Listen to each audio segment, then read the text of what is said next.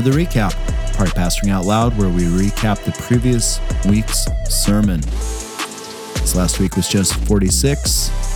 I preached the sermon. Nick, what did you think of my sermon? Do you remember much of what you said? I, I remember some of it.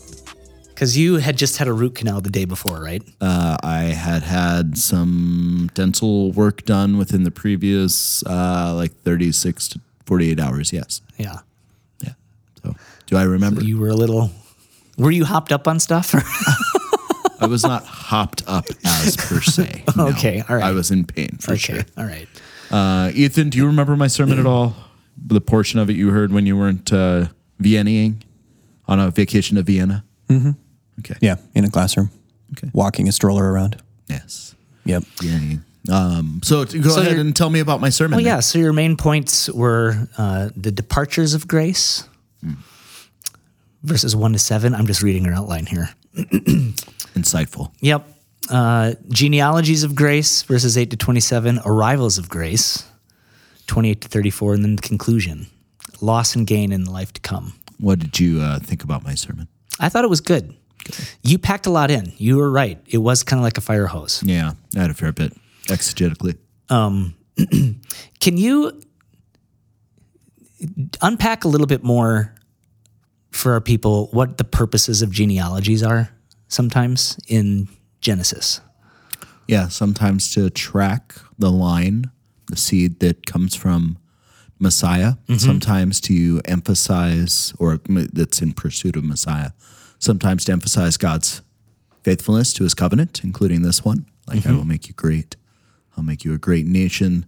Um, sometimes to uh, give Israel, the original recipients of this letter, kind of a, a guide to their world, almost like here's an atlas for all the different people groups that are in the land that you're inheriting, or even beyond the land that you're inheriting. Uh, so 70 nations, uh, etc. Uh, wasn't that Seven Brides for Seven Brothers? That was a movie a while ago. 70 descendants for 70 nations. That's the most That's ridiculous movie. most ridiculous movie. Isn't that based on a novel? I have Brides no idea. Brothers? There's so much that's based on so much. Okay, anyway. It's true. So Because I think a lot of people can just, they get to a genealogy and they're like, oh, it's just a list of names. check it out. Yeah. Why? you know, that type of thing. Yeah, I think Moses' point, and you know, there's different, uh, you know, depending on how you're counting and other things like that. You know, 70 people, you know, made their way down, plus wives. Um, not always, they're not always counted. You know, when uh, Stephen recounted in Acts 7, he says 75. And he is following the Septuagint, which explicitly includes five other children that Joseph later had with Potipharah or Potiphera's daughter, uh, apparently. But for Moses' purpose, either because they hadn't been born yet, um, or Moses is just trying to really emphasize 70 for 70, perhaps. Um, they're not not included. But yeah, the the purpose appears to be some kind of like, look, there was 70 earlier, here's 70 again in this case.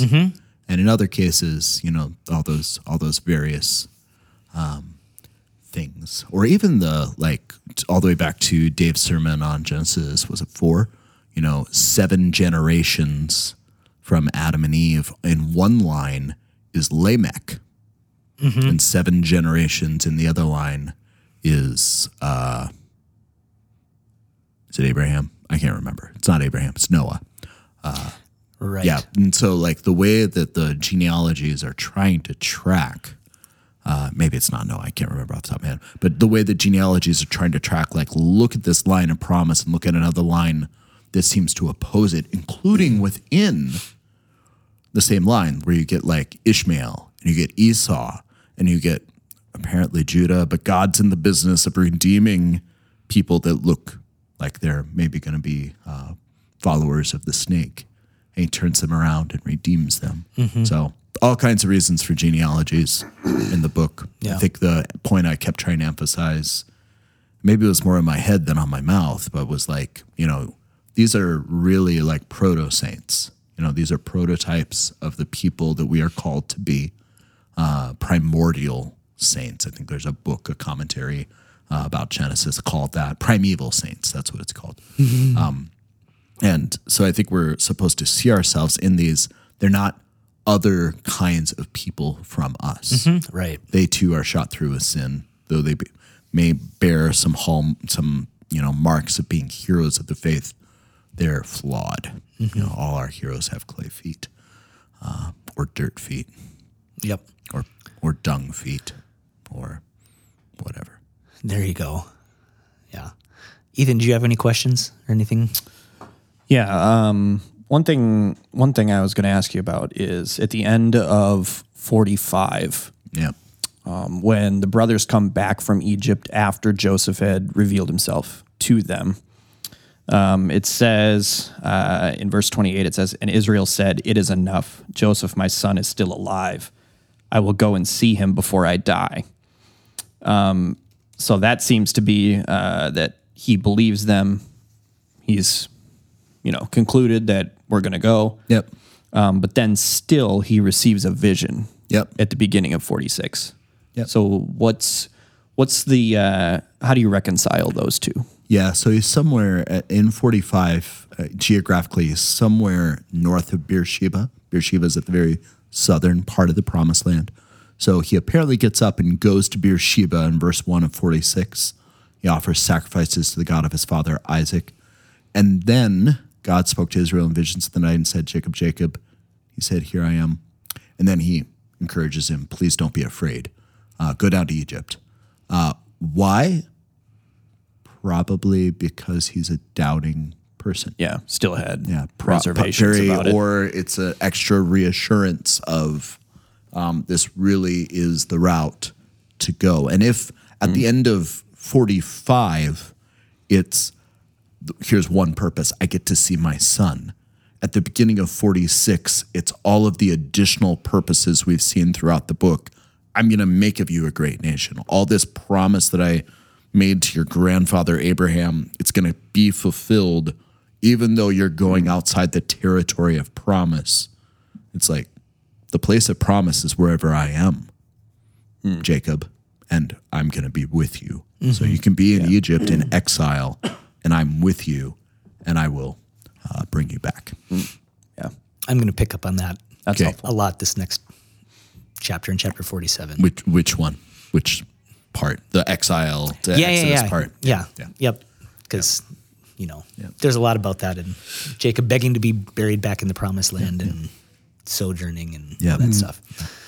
Um, so if you were just going to recap the main application then for our people, like why did this, you know, chapter, what, what, what are our people supposed to take away from this? Yeah. So if you see yourself in the story of the patriarchs to some degree, where they're in exile, they're in Exodus, they're coming, they're going, etc. Um, the the through line that we're supposed to see, I believe, is that we are also exiles. We are on our way to a promised land, and similarly, though this is a relatively, uh, you know, um, we got pretty decent digs, great air conditioning under a blue roof. You know, we are uh, still on our way elsewhere. Um, and, you know, uh, whatever you might say about the nature of the new heavens and new earth, I would say it's this earth, albeit stripped from sin. The Bible and and filled with the righteousness and goodness of God. The Bible has a way of talking about this as a journey, even though I go to prepare a place for you. That where I am, you may be also, and as that gets worked out in the New Testament, it's a place that's coming here to be merged with earth. Um, I still think it's we, we should see ourselves as on this journey, ready to receive God's grace and provision because He's present with us where we're at, and ready to display the glory of God. Ready to, we're not, you know, Israel had an evangelistic purpose for being in the promised land. Um, us too, even though Israel was supposed to look past the promised land to a quote unquote heavenly cr- country like Hebrews 11 that I quoted. Um, so too are we. We're supposed to do that also Awesome. A couple of things that I didn't get a chance to go into, or maybe you know some follow up question. You know, things like, uh, you know, why are the Israelites such abominations to the Egyptians? I mean, we know from Herodotus, he was a guy that a Greek scholar that traveled and was particularly struck by different people, uh, you know, different people groups that he spent time with. we know that he talked about the fastidiousness and the cleanliness of the Egyptians and how they uh, segmented society into different, not exactly castes, but certainly like more clean, less clean, etc. Apparently, there's something about the Hebrews being uh, keepers of livestock, etc., that makes them particularly unclean uh, in the way that the Egyptians view them. And so when Joseph's like, make sure you emphasize this, guys, uh, it appears to very much be with like he's playing off of a Egyptian cultural thing. It's similar to was it the previous chapter, two chapters previous, But then- where he where he you know he has to eat separate from the Egyptians, etc. But then that come, becomes even more important in chapter 47. It's next week when they settle in Goshen Yep. and Pharaoh's like, oh, you're shepherds. Take charge of my flocks. Yes. So I'm, I'm going to talk about that even more. Yes, week. seems to be like uh, you know, uh, Jacob disappears to Laban and gets more flocks there.